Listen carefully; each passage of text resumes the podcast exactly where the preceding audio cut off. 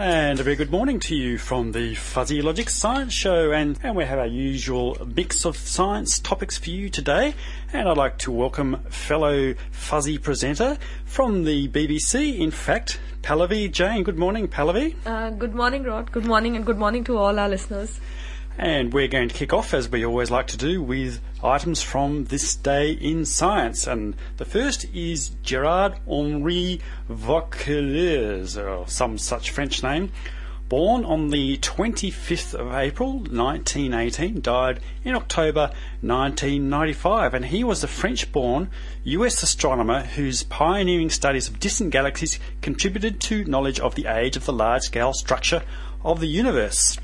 And that's pretty deep stuff. Now, back coming up in June, we have a professor of planetary astronomy coming in, and he will be talking about planetary science. And I love those stuff with the Cassini spacecraft, the Galileo, and the moons. And my favourite website is the Astronomy Picture of the Day. Mm-hmm. And also, this morning, we're going to be having Brad Opdyke, paleoclimatologist, who will be joining us and be talking about climate change. So, what have you got, uh, Pallavi? Well, I've got some um, famous people who died on this day. The first is uh, Francis P. Shepard. He died uh, on the 25th of April in 1985. Now, he was an American marine geologist whose pioneering surveys of submarine canyons of the coast of California marked the beginning of uh, Pacific marine ge- geology. And then we have uh, Floyd Bennett uh, who died on this day in April 1928. Now, he was an American pioneer aviator who piloted the first successful flight over the North Pole. And then there was William Beaumont who died on the 25th of April on in 1853. Now he was a U.S. Army surgeon and the first person to observe and study human digestion as it occurs in the stomach. And then, uh, of course, we have Anders Celsius who died on this day uh, in April 1744. Yes, and I picked up Mr. Celsius because of the temperature scale, and today we're talking about temperature. But what was the name of the fellow who did the uh, the stomach uh, research? Uh, it's William Beaumont, I think. Yeah, now that, it's a fascinating story because what happened was this bloke was shot in the in the stomach with a shotgun, and he had this big hole in his guts, and it didn't heal over. And what this surgeon used to do was he, he decided he wanted to experiment without the, with, about how the human stomach works, right? And uh, so he got little pieces of meat and stuff and he poked them into the hole in his stomach and watched them digest. And then he'd pop them out again and say, oh, yes. And he observed what actually went on in the stomach like this. and this poor bloke was, uh, uh, you know, subject to this bloke's experiment for an extended period, and eventually he got really sick of having bits of food poked into his stomach and pulled out on pieces of string, and he said, oh, "I'm not doing this anymore." Mm, that's that's fascinating. I mean, but not so fascinating for the guy who got shot. I'm sure. it reminds me of various other people who've uh, been subjected to scientific experiments. We like to do it in the Fuzzy Logic studio, by the way. Last week we were prizing somebody's brain out and putting it on a dish. And here's another fellow, Francois, uh, another French name, I can't pronounce it, Hennebique, born 25th of April 1842, died on the 20th of March 1921. And he was a French engineer who experimented various ways of making reinforced concrete. Mm-hmm. In other words, with iron and steel, as we now do, and incidentally, recently I heard that they are experimenting with um, using carbon fibre. All right. And it's not prone to rust as we get, you know, the so-called concrete cancer. And the other reason I th- thought this one was interesting was because concrete is made from uh, marine deposits. I'll always like to pick subjects that are relevant to our guest. Cars, right? What a pain in that cars are. You go to get your car fixed and it costs you money, right? And the other day I took my car to a, uh, a workshop and the mechanic walks out and you know they've got that look on their face and they say, ah, the 323. Yeah, look, that water pump is looking a little dodgy. I really think you should get that fixed. It's going to cost you uh, a bit of money to get that fixed. I went, right. Look, so I go to a different mechanic and I say to him, look, uh, how's my car look? And he goes, uh, look, mate, the water pump. I went, right. So I go down to the local milk bar and he says, look, it's fine, mate, no problem. And that kind of reminds me of what's happening in the climate debate now. Uh, we have serious researchers with mountains of evidence showing that climate change is a real phenomenon. And uh, yet the science has lost the debate in a way. It's gone into the realm of politics. And the normal rules of science discussion don't seem to be applying. So I'd like to now welcome into the studio uh, for the second time uh, an old friend of the show, Dr. Bradley Opdyke, who is Senior Lecturer, Research School of Earth Science at the ANU. And uh, he started his research as a blue water scientist looking at ocean and atmospheric CO2 exchange. And you're a former student of Columbia University. It's true, it's true. Thank you, Rod. Welcome, Brad. It's good to be here. Now, Brad, uh, I understand you actually have a bit of a history with climate research. I went to your lecture the other night, and I've got to say, it was a really good lecture. Well, thank you. Uh, yeah, yeah, I was sort of born into it, and I sort of grew up in, in one of the hotbeds of climate research in the 70s and 80s, which is Columbia University. And uh, so, yeah, I've been living with this my entire life. But you, you, what, what was interesting is that you have a family history with uh, climate research. it's true. My father was one of the first paleomagnetists, and those are the guys that study the science of reversals of the Earth's magnetic field. And this was a new science in the 1950s, and my father caught the wave and surfed it his entire career. And so, when you're the first in a in a field, you can sort of skim the cream. And he did a lot of paleoclimate work. He proved that if you look at various geologic deposits in the in the in the rock record and reconstruct where they were in latitude space, that their, their paleolatitudes lined up. Like if you look at desert sands, for example, this is one of the things he looked at in his PhD, was that yeah, they all seem to cluster right around between 10 and 25 degrees from the equator, or 30 degrees from the equator, that kind of thing. And until we had a, a tool to figure out what the paleolatitude was, of course, you couldn't do this. And then he went on to do marine research, and he became one of the first marine geologists to be able to apply geologic timescales to soft sediments. In fact, he was the first person to work that out.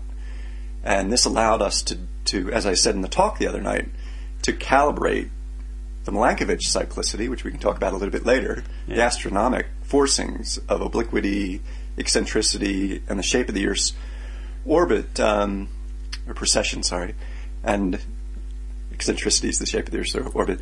And all those things are, are different wave functions.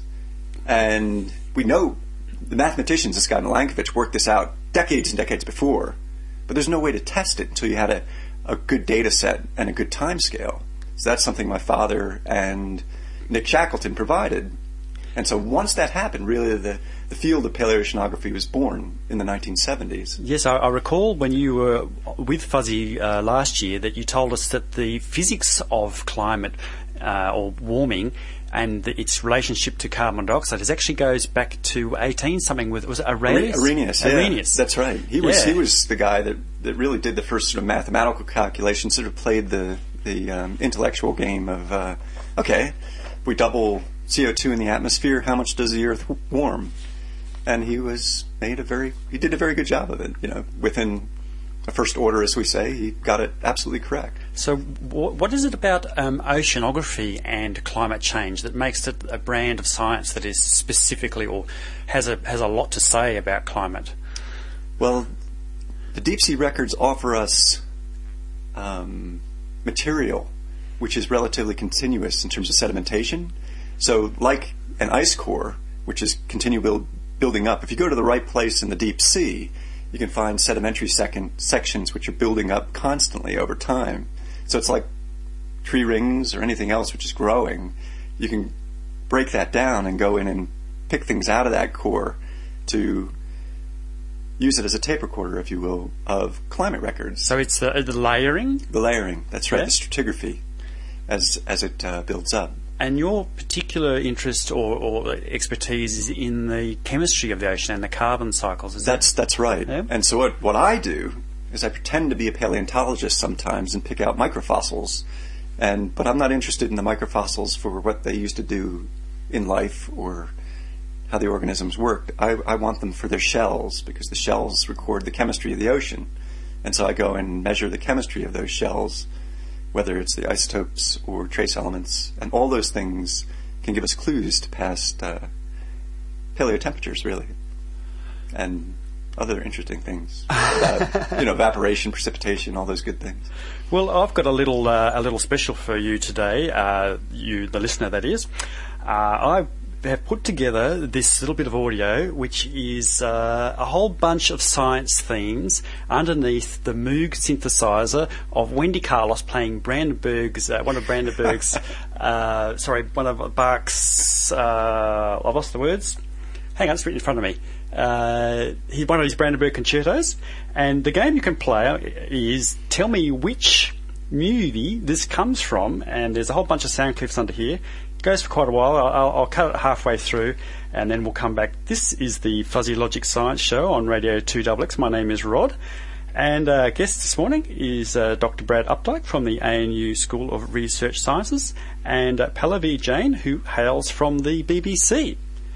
Uh, here we go. This is uh, Bach and Wendy Carlos and stuff. To infinity and beyond. This is the Fuzzy Logic Science Show F double X.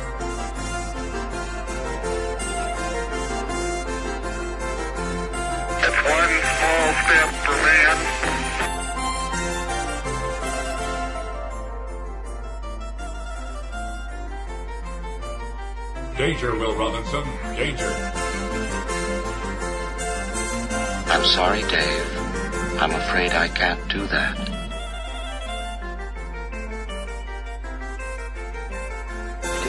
about the violet ray, the ultraviolet ray, which you said was the highest color in the spectrum. You were wrong.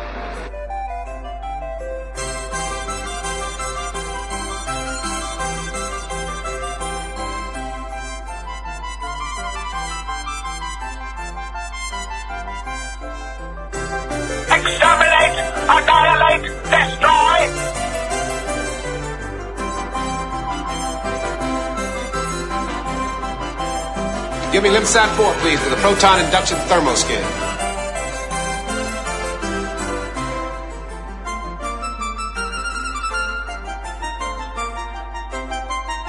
I can see you're really upset about this.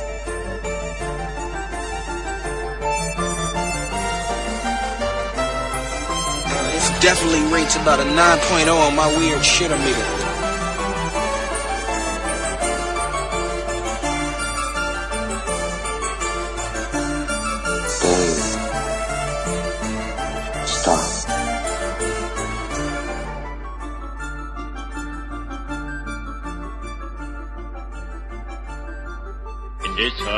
We obey the laws of thermodynamics.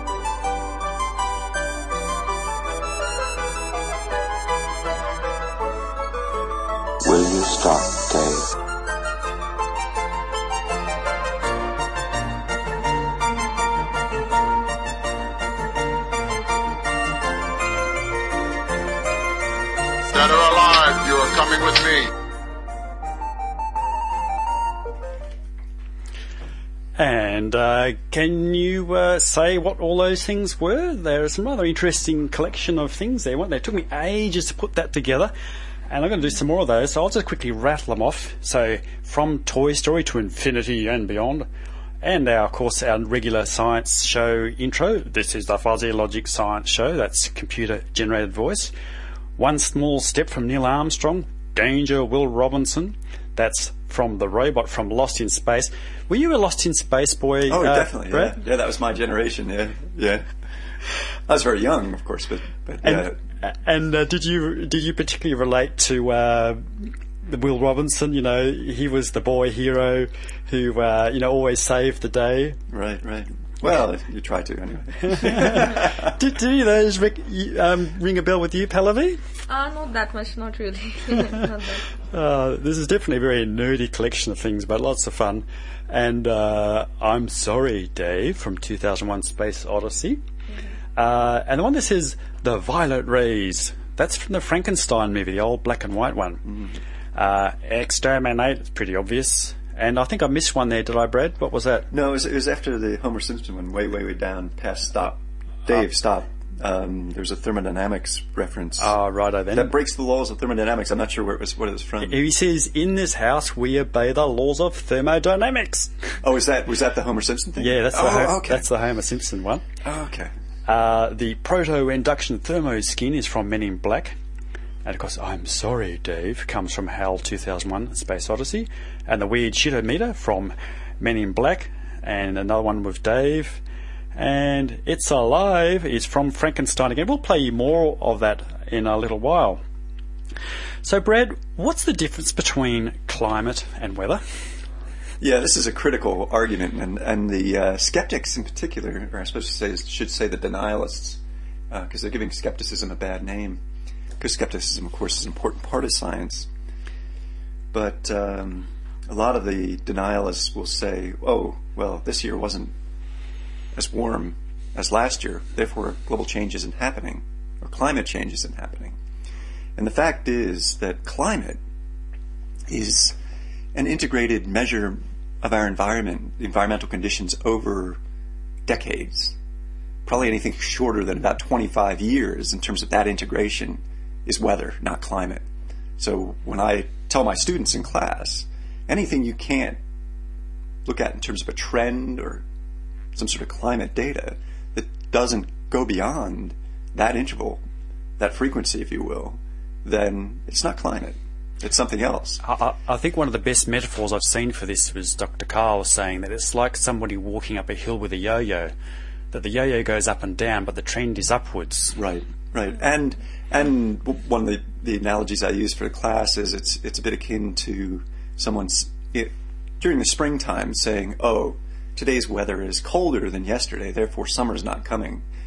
I mean, that brings out the sort of the absurdity of people saying it's not warming if this year's not as warm as last year, or if you just happen to have a cold season. Oh, global change isn't happening. Apparently, that was happening a, a lot in the northern hemisphere this winter because both North America and Europe were having a very severe winter this year, and people were going, "Oh, you know, this." You know, particularly this, the denialists were saying, "Oh, this must mean that that uh, climate change is a load of hoo- hooey, right?" Yeah, it proves them right. Yeah, yeah. Yeah, there's there's also this thing about ocean currents that you know which is not talked about so much in uh, Mm. popular literature, but uh, you know they say that one of the effects could be actually like because of greenhouse gases that the world could actually cool because there could be disruption in the ocean currents. So in very specific regional areas. And there's a very famous paper by Jorge Sarmiento.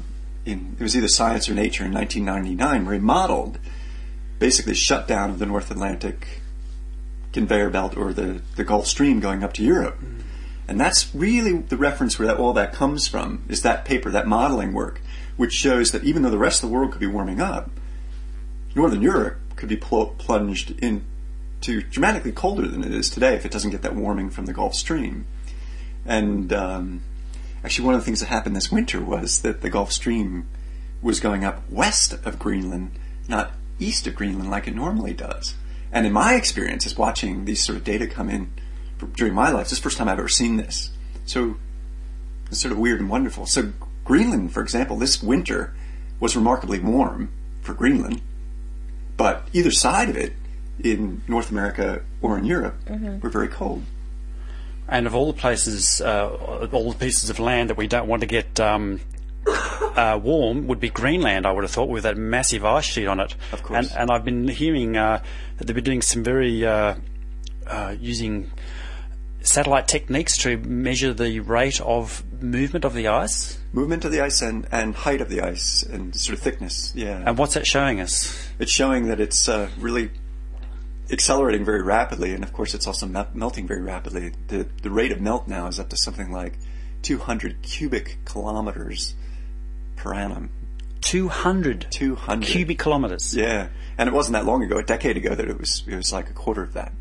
that seems like a huge number to me now. It's is, a big number. If you think of think it- of a cubic kilometer of you know Aeroplane Jelly or something, that'd be a lot of Aeroplane Jelly. and I you could hate cover you could cover Parliament House with that. Yeah. and I hate jelly.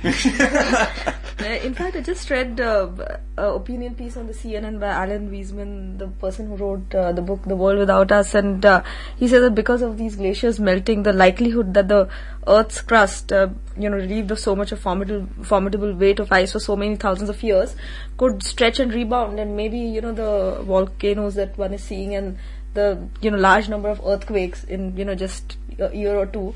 I mean, there could be a correlation. I mean, so of course it's an opinion piece, but you know, Yeah, it's an it's an opinion piece, and from, from my mind, as, as an earth scientist, I'd like to see a little bit more data on that because, of course, we get this this sort of gla- glacial, we call it glaciostatic rebound, which is the effect of, of the mantle coming in and, and compensating for the loss of ice, and the Earth's surface does come up.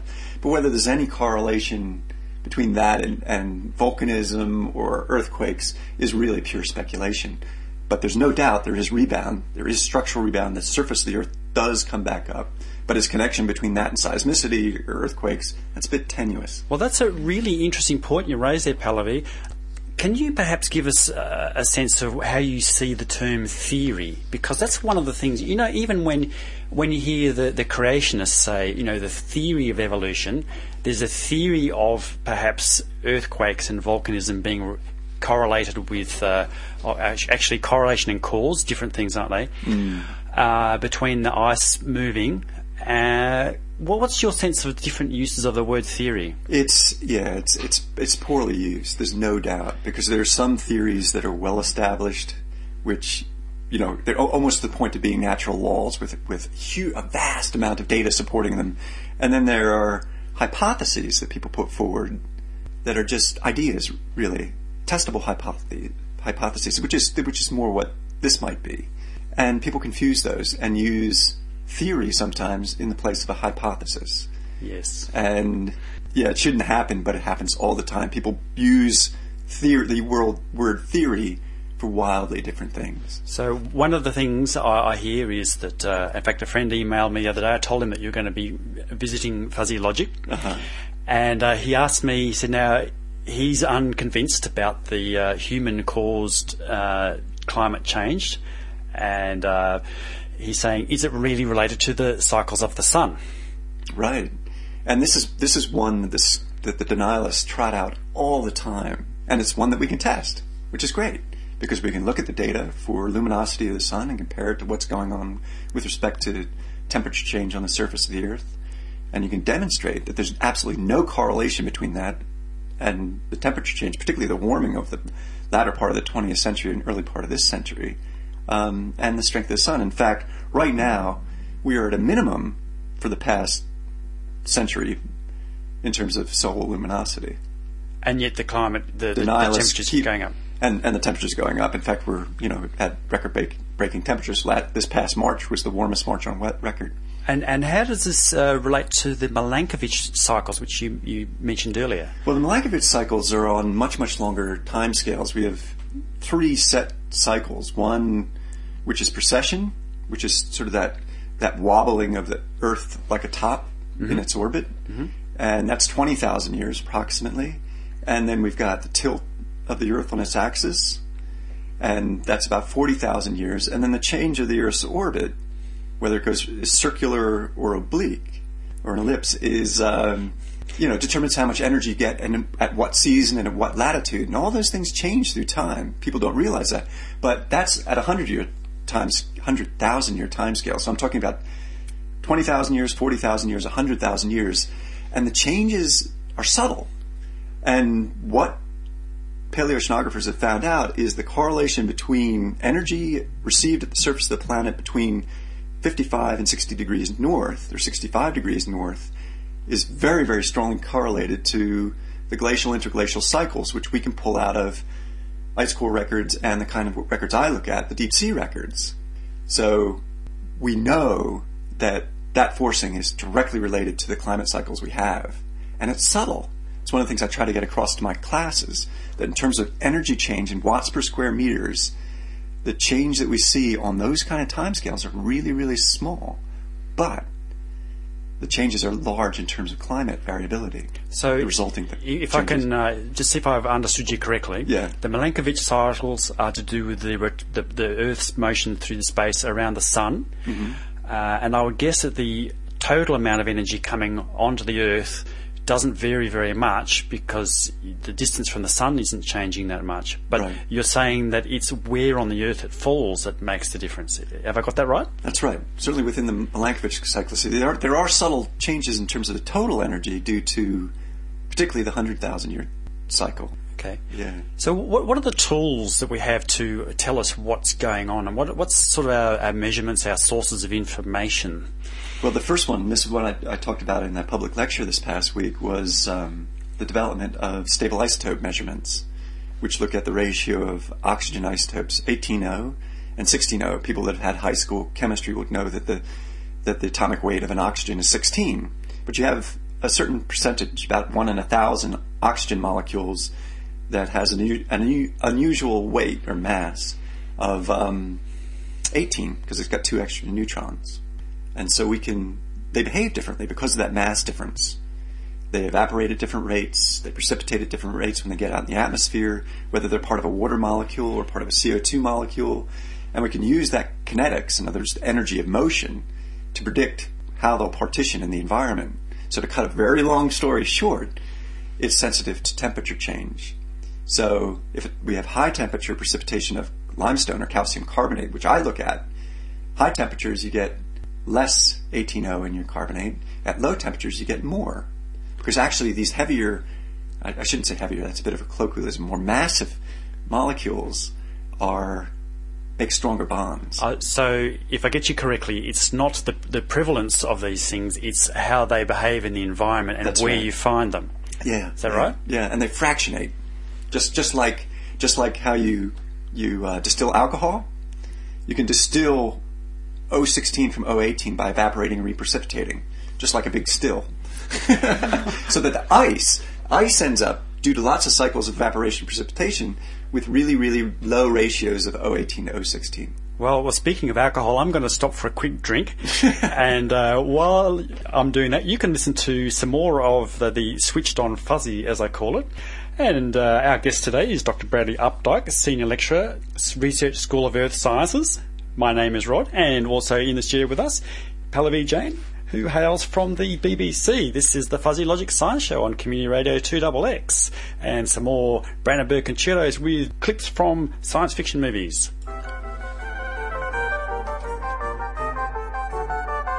Hasta la vista, baby.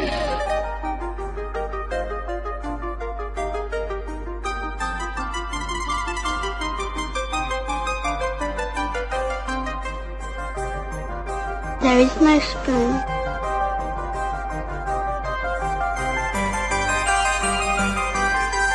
The Greenhouse effect.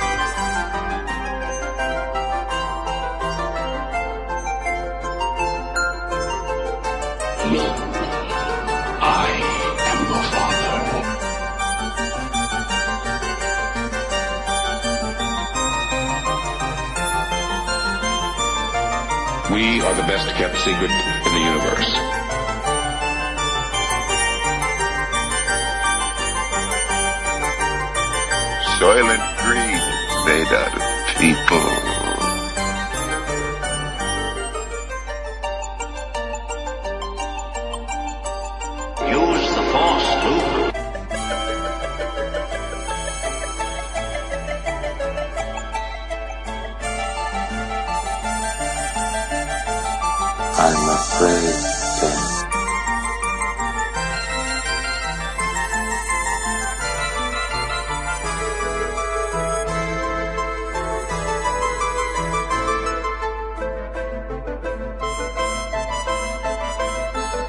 Why, oh, why didn't I take the blue pill?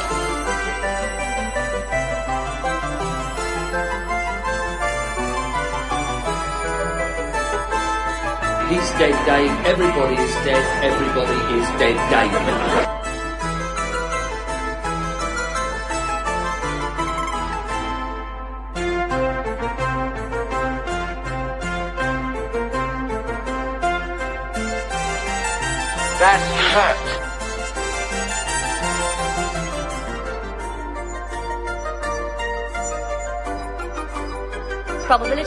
1 to 1. Anything you still can't cope with is therefore your own problem.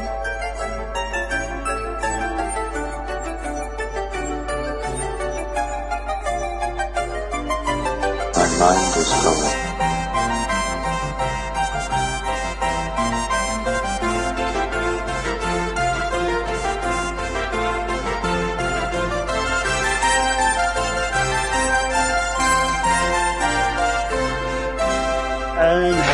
Go with that? Isn't that fun? I took ages to put all those together, and I'm going to add a few more in there. And uh, Brad's been suggesting a few more that we're going to put in uh, for a future play of that one. And one particularly, Brad, that uh, I inserted there, especially, I think I did this because last time you were coming on, and it was the greenhouse effect.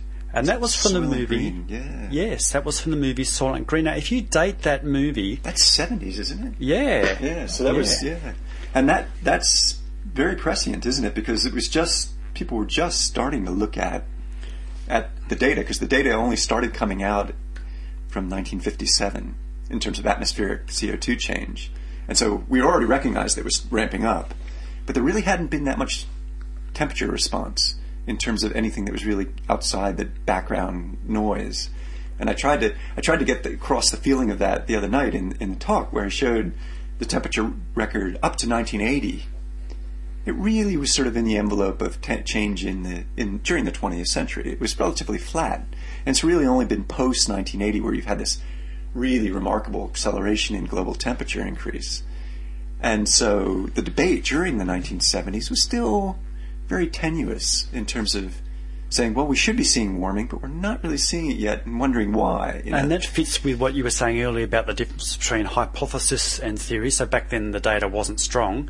Yeah. And I think uh, in your lecture you said too that in about 2000, that uh, uh, to paraphrase you, that the temperature uh, will break out of the background noise. Right, and this is something that was predicted by one of the famous um, global climate modelers, Jim Hens- Hansen. Um, not Henson, but uh, he he uh, he was put together one of these first models in the late '70s and published the first predictions in the early 1980s.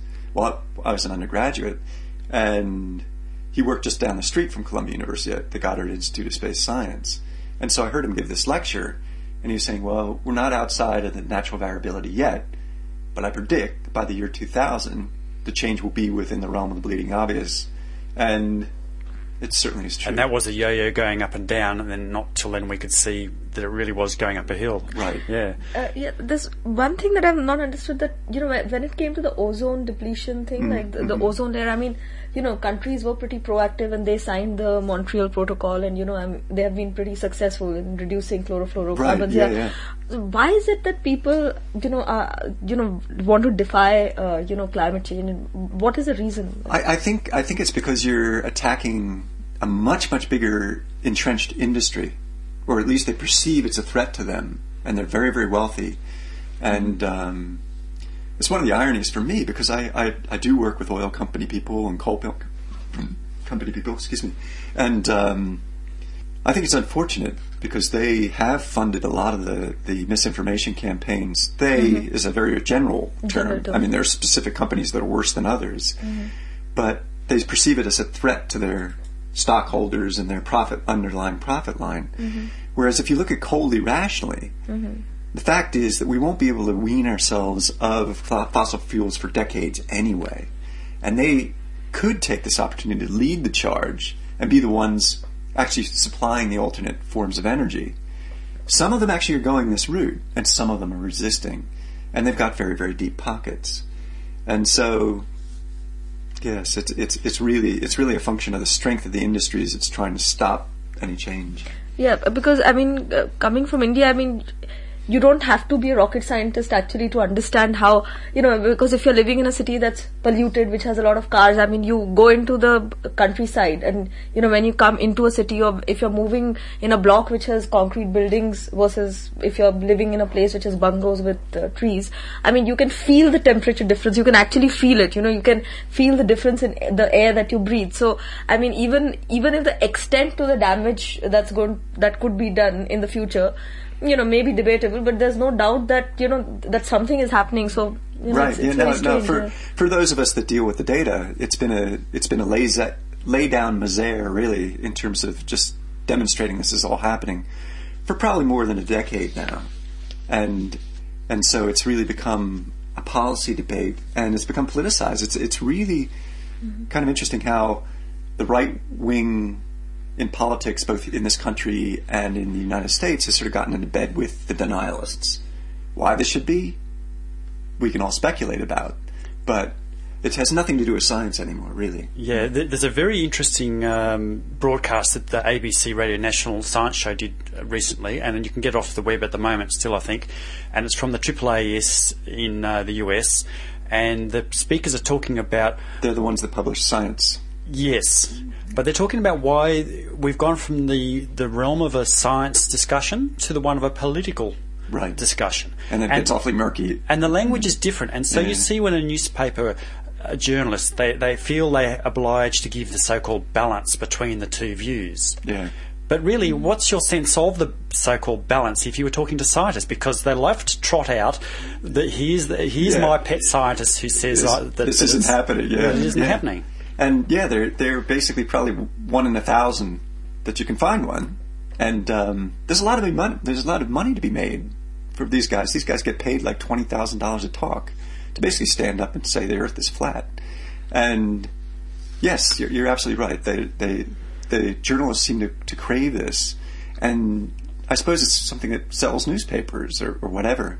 And these guys get a lot more attention than the serious scientists. So, for example, just recently, um, uh, Monckton came out to to Australia and has he's a journalist. He has zero, zero scientific credibility, but he's a denialist and he got something like 200 hits. You know, on the I, I don't know with the media watch thing. You know, you can you, you, can find out how many articles were written about a certain person. Yeah. And I had a student that plotted up the number of article hits he got versus Jim Hansen when he came out. Jim got 20, and Jim's a serious scientist, right? And Monckton got about 200, and so these are these guys are media darlings because they do stir up controversy, but in terms of any evidence they can provide. They've got nothing. So, uh, do you think I made a mistake when I took my car to the milk bar bloke? He, he, he, told me what I wanted to hear. He said I could keep driving my little car; the water pump would be fine. Yeah, well, that's that's a good analogy. and I mean, there is there's evidence that you know species are becoming extinct. I mean, all around, whether they're terrestrial species or, or marine, the, species, marine yeah. species. I mean, I mean, there's so much evidence that you know human beings are just uh, you know their activities are kind of destroying these uh, creatures and speaking of that i mean you were mentioning something about francis p shepard who had died on uh, yeah, this day you, yeah I, was, I, was, I, thought that was neat that you mentioned uh, francis shepard because he was one of the few really early seagoing marine geologists and he did so many things first he's famous for looking at the submarine canyons mm-hmm. off the coast of california but he also went and looked at um, submarine images of deltas off of Africa, for example. Mm-hmm. And he was the first person that I know of that documented, you know, huge chunks of vegetation coming off. I think it was the Niger Delta in, mm-hmm. in West Africa, North, Northwest Africa, and just how organic rich that system was. Mm-hmm. And I was up doing some coring off the Fly Delta in the Gulf of Papua a couple of years ago. And the only reference we could find that was analogous to what we were seeing off the Fly Delta was actually work, work that Francis Shepard had done. It was really kind of cool to see. Ah, now, yeah. also uh, speaking of uh, physical geology things, very much in the news, of course, is the big volcano in Iceland. Oh, yeah. And I'm not going to even attempt to pronounce the name of it. What do you think the effect of something like a volcano would be? Volcanic eruptions of this kind that, that actually get their ash up into the stratosphere can cool the climate quite dramatically. And um, depending on the volume, Mount Pinatubo was actually really instrumental in allowing people like Jim Hansen to tune their climate models because they had a really good idea of how much soul uh, reflective material had gotten up into the, uh, the stratosphere. And so it enabled them to really get a good idea of, of how effective that would be as a cooling phenomenon. it, unfortunately, it doesn't make for a really good panacea against global warming because it only lasts in the atmosphere about a year or 18 months. And we're not. Our, our technique for triggering volcanoes is a bit rudimentary at the moment. Yes, it is indeed. And have you read that? have, have you read that uh, science fiction book by Arthur Clarke uh, and a co-author? I can't remember his name. And which they put a big shield up in space. I haven't read it, but I know about it. Yeah. yeah, yeah. and that's that's that again. That's sort of geoengineering. That's being Mm-hmm. really actively discussed. And I have a colleague at at Stanford, okay, a number of colleagues at Stanford, but um, ExxonMobil actually went to Stanford a few years ago with a truckload of money, about hundred million dollars, and they were going to give them that um, uh, anomaly for global change research. And everybody thought, wow, you know, ExxonMobil was changing its stripes, and thought that wow, this is, this is really terrific. So this is uh, he, he went to this meeting, and then he found out during this meeting that the money was not going to go to people actually looking at climate research. They wanted this money to go to geoengineering projects of that ilk to basically mitigate climate change, like putting up big shades, not to do anything to actually reduce the amount of CO2 in the atmosphere per se, but to cool the Earth by technical means rather than actually attack the problem of CO2. Actually uh, even this is you know this is seems like an anomaly. I mean you know the people who come out with the alternative for energy like you know besides fossil fuels i think any company that does that will certainly you know make a killing in the future. So i don't know why companies are so hesitant to kind of kind of, promote this kind of technology because i mean there seems to be no well, doubt. it's, it, it has to do with their profits tomorrow, not in the long term. And so, unless people put up the price of carbon, which is Mm-hmm. happening naturally, and that might save us in the end, so that these these alternate energies can be competitive, it's Mm-hmm. it's really just that they just want to be able to make a buck. They certainly don't want to lose money Mhm. on the deal. And it was, it was why when there was uncertainty about the Australian climate change policy, Mm-hmm. all these energy companies were going, "Hey, wait a minute, guys! If you don't pass this, we're not going to spend money on wind and solar. So you have to give us some certainty of what the playing field's got to look like." And I think the willing, willingness is out there, but nobody's going to do it if it's going to mean losing money. Yeah, but but I think the the optimistic thing is that in developing countries, I mean, you know, countries like India, you know, some countries in Africa and maybe China as well, that you know, because of the sheer lack of resources, uh, Yeah, you know, yeah, people sure. are uh, you know innovating and they're trying to do stuff, you know, which is more friendly to the environment. So And and it's quite true that China has surpassed the rest of the world right now in terms of um, investment in alternate energies, Mhm. which is fantastic.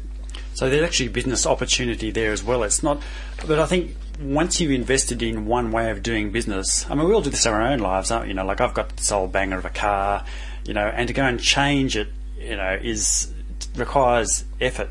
And Um, a big capital outlay, yeah. Yeah, and a way, a way of thinking as well. I think that's possibly even more difficult because, and I see this in the work I do, uh, in that if you want to modify the technology, that's one thing, but if you want to modify the way a person thinks about things, that's much much harder to do, and we all do it in our own Yeah. our own ways. And this and this sort of gets back to your point um, about about why CFCs were so much easier to attack than the CO2 problem, because we really didn't have to change any make any dramatic changes in how we lived. All we had to do was change the refrigerant in the refrigerators. Mhm. It was a little bit more expensive, but it was really, really a, a small, small A adjustment. small adjustment, Yeah. Yeah. Mhm. Now, just, just jumping back to the uh, ice, the melting, and that, Yeah. which we talked about earlier. Uh, the front page of the Australian newspaper the other day had a picture of someone coming out of the surf and saying, you know, the water here at Cronulla is the same height it has always been. So what's this talk about the sea level rise? Right. Uh, what was this person actually seeing or not seeing?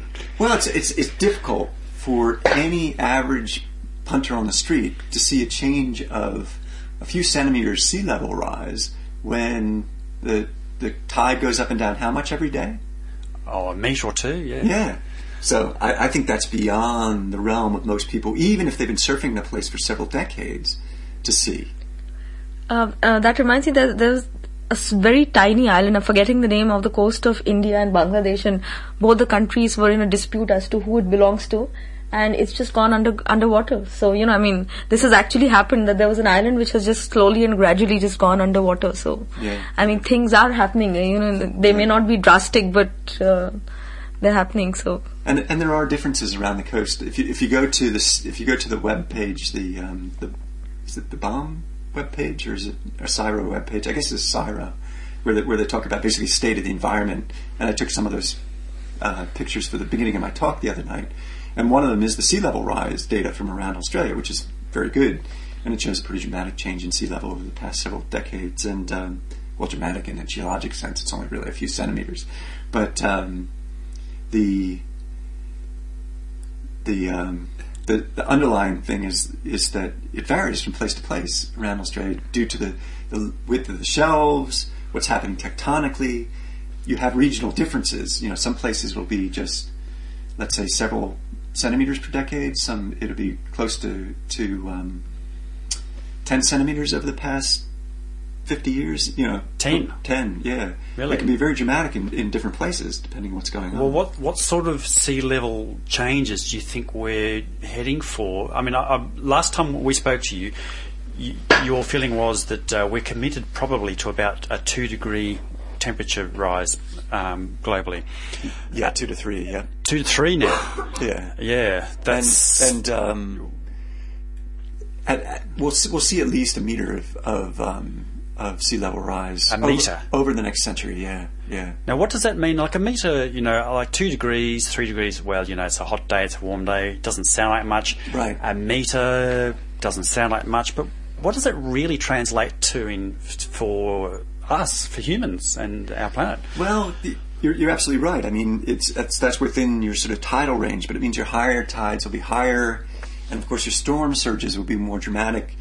When I teach sedimentology as well at at uh, the ANU, and one of the things, one of the great quotes about sedimentology is that it's a lot like war, long periods of boredom punctuated by events of sheer terror. And those events of sheer terror are these sedimentation events, which we capture in the terrestrial record. So they're storm events or big floods or something like that. And it's those storm events which will be will give you a bigger impact as sea level comes up just like if you have a, a cyclone or hurricane Katrina hitting the Gulf of Mexico coastline, it makes a big difference if it comes in at high tide or low tide, or yeah. you know, these subtle subtle differences. If you if you just get that just enough to get over the barriers, then and, it makes a huge difference. And I recall uh, visiting Kakadu National Park, which is a most fabulous place. I don't. I'm afraid we're going to love it to death with tourism, but uh, right. they were saying to us there that. Um, one and a half metres will inundate uh, those wetland areas with seawater. That's that's pretty serious. Yeah, yeah. I'm, I'm, going to take a short music break now, and this is uh, Don't Panic. Our guest today is Dr. Bradley Opdyke, Senior Research Lecturer at the Research School of Earth Sciences at the ANU. Pallavi Jain, uh, Fuzzy Logic Regular, and my name is Rod, and this is the Fuzzy Logic Science Show.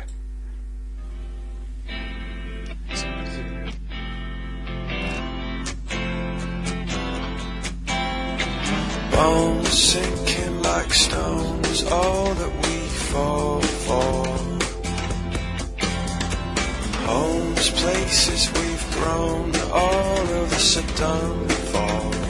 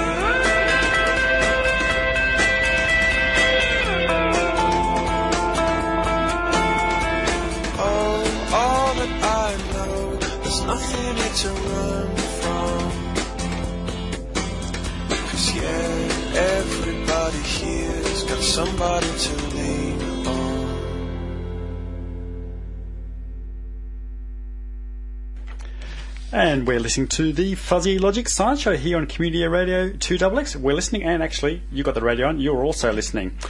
And our guest today is Dr. Bradley Opdyke, Senior Research Lecturer at the Research School of Earth Sciences. My name is Rod, and Pallavi Jain is in the studio with us. Now, um, you in your talk you mentioned the Canberra region too. You said that the climate over the Canberra region has changed. Can you just give us a quick uh, recap of what you sure, told us there? Sure. No, it's, it's it's fascinating. Most people don't realize that if you went back just, and I say just in in a geologic context, fifteen thousand years ago is a blink of an eye within geologic research. You know, it doesn't take very long if I go down a core to go back fifteen thousand years and be in, in tens of centimeters of sediment. And um, but if you were to, to visit Canberra back then, the climate around Canberra was what we call periglacial. It means there weren't glaciers here, but it was very very cold. Is it peri as in perimeter or yeah, edge or of? very close edge of yeah yeah, and you had rock glaciers on Black Mountain. You just just from frost heaving. Um, it was very very dusty. You had uh, dust dunes moving down the Shoalhaven and spilling over to the edge of the Clyde. One of the first one of the first um, field trips I went on here was led by a guy by the name of Bob Wasson, who's now up at uh, Charles Darwin University, but he was at ANU at the time, and he's a famous geomorphologist researcher here in Australia, and it was kind of neat to go down to sort of that temperate rainforest on the edge of the Clyde, and it was one of these borrow pits and you've got these enormous trees that are growing out of this this sand dune now, and you wouldn't know it was there unless you looked for it.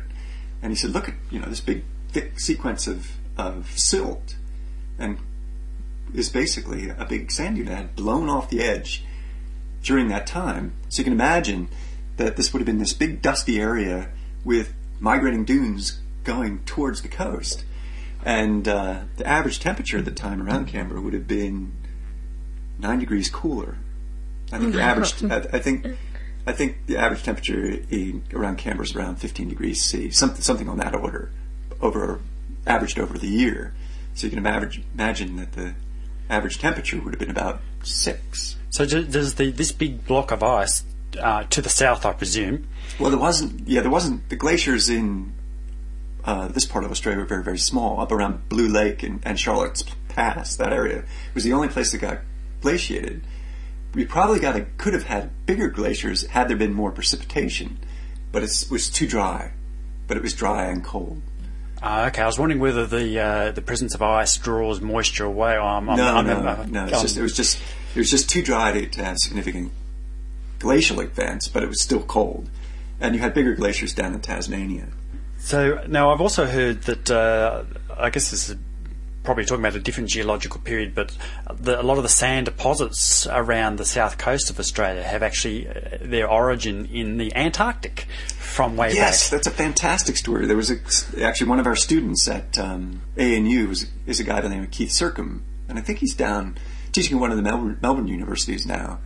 And his thesis was involved with looking at some of the, the trace min- minerals within the sand along the south coast and dating them and he got a peak, sort of a distribution around, and, and got a wide variety of ages. But one of the primary peaks was within what we call the Carboniferous, so that period after uh, the big, or actually before the big glaciation in the Permian, about 250 million years ago.